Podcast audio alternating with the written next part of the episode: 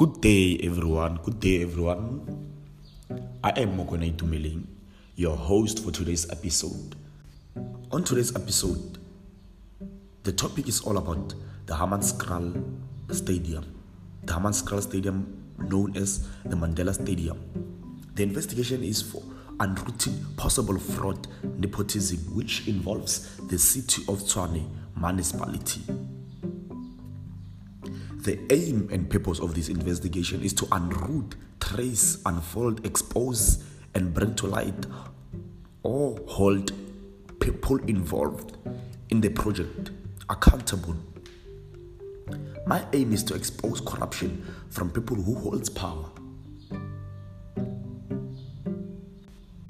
Before we continue, I'd like to thank everyone who listens to my podcast and also to let them know that let them be aware for other episodes following.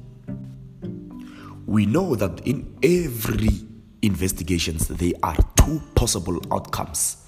In this regard, our investigation, our topic was to investigate possible fraud pertaining to the building, pertaining to the construction of the Mandela Stadium.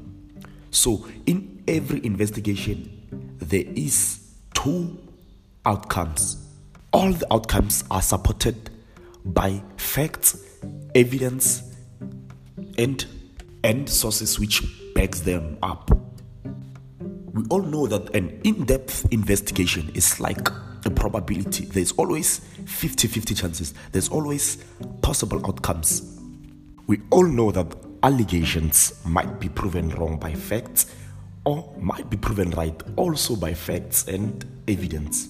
So, in this regard, the evidence that I've gathered through the stadium brief, which is made public on the stadium website, is none other than the point of the overall standard of the stadium. I've checked the laying out of the pitch. The laying out of the pitch is proper compared as compared to the plan as compared to the actual plan of building the stadium. The sanitation, the changing rooms, and the overall overall standing of the stadium. The finished product comparing it to comparing it to the plan device it's the same. The proper lighting and stands for spectators. We know that in an investigation, not everything that we wish for, not everything that we hope for will come out the way we planned. This is an investigation, and I would like to say the allegation against the city made against the city of Tshwane for building a sham stadium is blatantly wrong. Is blatantly wrong. My reasons for saying this is blatantly wrong is because of the following facts, following reasons, and the following requirements. The Requirement number one is the good design. I've looked and assessed the Mandela Stadium at every angle possible. I did an in in depth investigation on the structural integrity, the safety, and the location of the stadium. And all seems to fit well, all seems to be well on the books. The Mandela Stadium is designed like a piece of art, although it's a community local stadium, but it is fit with well modernized equipment. It is filled with an outside gym where the community, where the where the people in the community can exercise, where the people the community can keep fit. This is fact number one, which proves the allegations wrong. Another thing is that under the good design, another thing is that the architects attempted to make the stadium unique. Although it's a local stadium, but it was created as an iconic mark on the landscape, which the landscape is very good and the stadium can withstand any forces, any environmental forces for decades, for a very, very long time.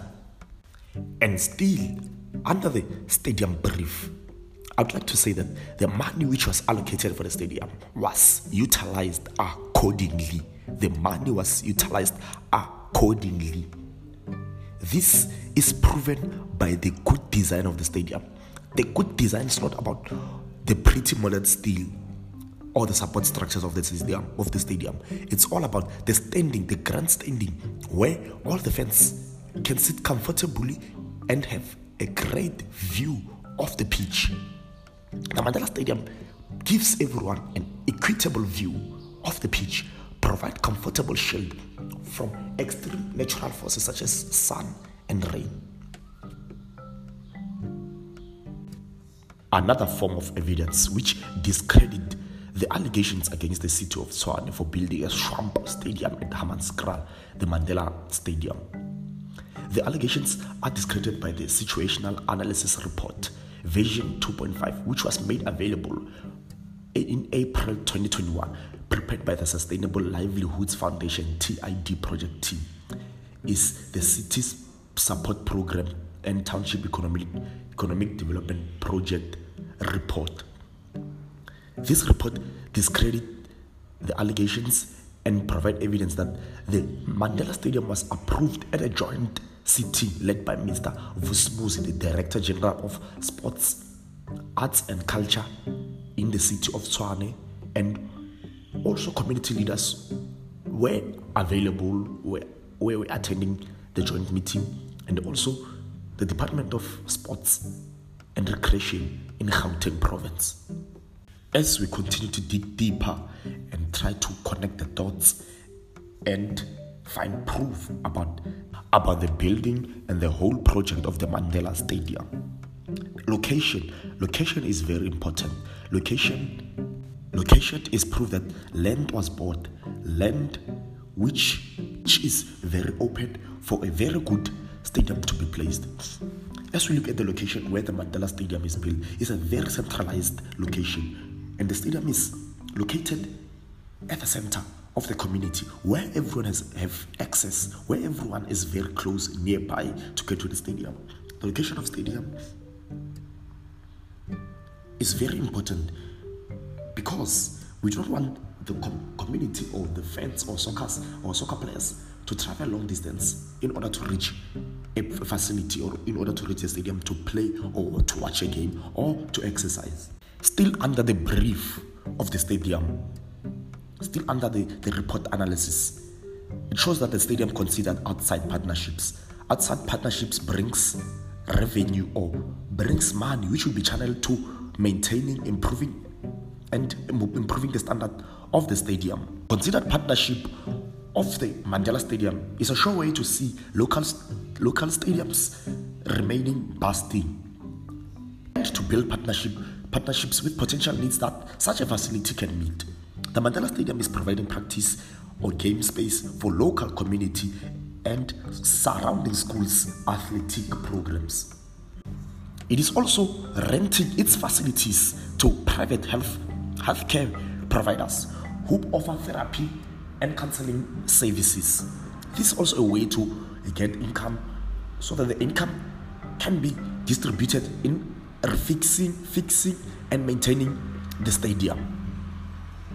This is also facts to show that the management, the whole project, the whole project, the whole project team is very committed to, to, the, to, to the growth of the stadium.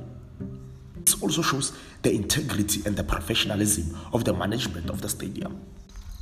It is with great sadness to say that I could not be able to speak to all the stakeholders, all the parties involved, all the people in governance, all the parties involved from construction to management team for building the stadium.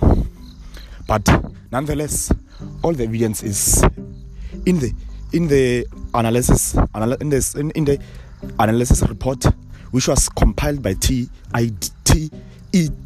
Solutions for April 2022 2021 that's it today for me. I am your host, Mogwena Itumeleng. Stay tuned for more episode.